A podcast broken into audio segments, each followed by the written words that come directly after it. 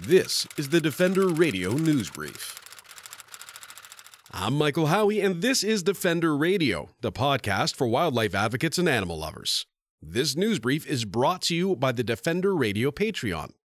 Support the show and get bonus content and extras, including contests and giveaways, all for as little as $1 per month. Sign up now at patreon.com slash defenderradio. We've all heard the phrase, wildlife management should be science-based.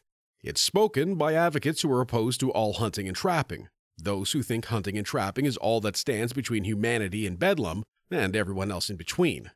But is wildlife management in North America actually science based? That's the question posed by a team of scientists from Raincoast Conservation Foundation, Simon Fraser University, University of Victoria, and the University of Wisconsin Madison. Their study, Hallmarks of Science Missing from North American Wildlife Management, published by Science Advances earlier this month, asked the question and came up with some disturbing results. I connected with Dr. Kyle Artelle, one of the authors of the study, to get a deeper understanding of what the team found. A full version of this interview will be available later this week on thefurbearers.com, in the iTunes Store, or wherever you listen to podcasts. Frequently, management policies are said to be science based, or the term science is used as a bit of a magic wand to explain a decision.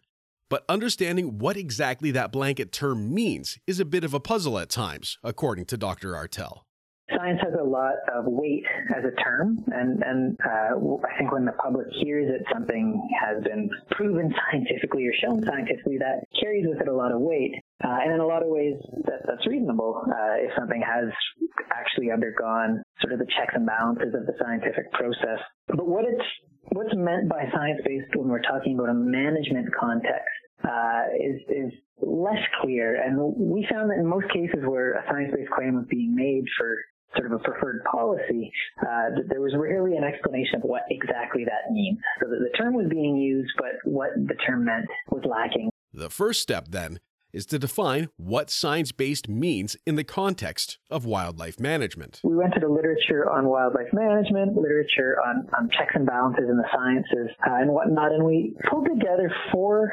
key hallmarks that one would expect in general if an approach did indeed have these sort of checks and balances of a scientific approach.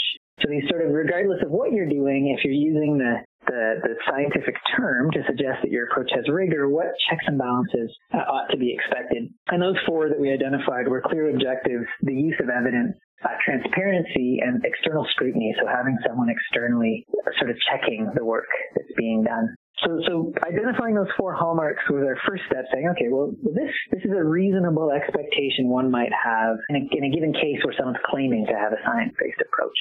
So we offer this as a sort of a almost a, a starting ground to have a common language, uh, a common assumption again when these claims are made. The in depth results of this study are available publicly, and Dr. Artelle suggests that the challenges put forth by his team can be used by the public, government managers, or researchers to determine if a policy is science based, as well as what other influences may be at play. If you find, for example, that a particular ostensibly science-based claim is lacking, then that gives you some insight into the, the, the extent to which the science as a standalone piece is there at all. And it also helps you to start to understand where the science does begin and end. So I think sort of using a framework like this as a litmus test to see where the science begins and ends is one step that can be done to see, well, science actually underpinning this?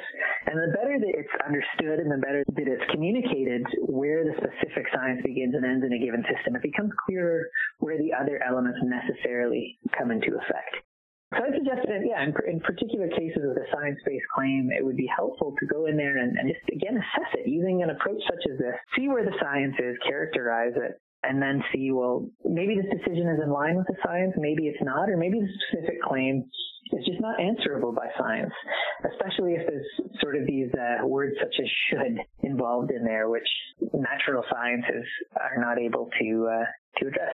You can get more information on Raincoast Conservation Foundation, this study, and many other fascinating projects at raincoast.org. This news brief was presented by the Defender Radio Patreon. Support the show and get involved for as little as $1 per month at patreon.com slash defenderradio. A full length edit of this interview will be available later this week at thefurbearers.com, the iTunes Store, or your preferred podcast player's feed.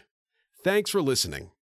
I'm Michael Howie for Defender Radio, reminding you to stay informed and stay strong.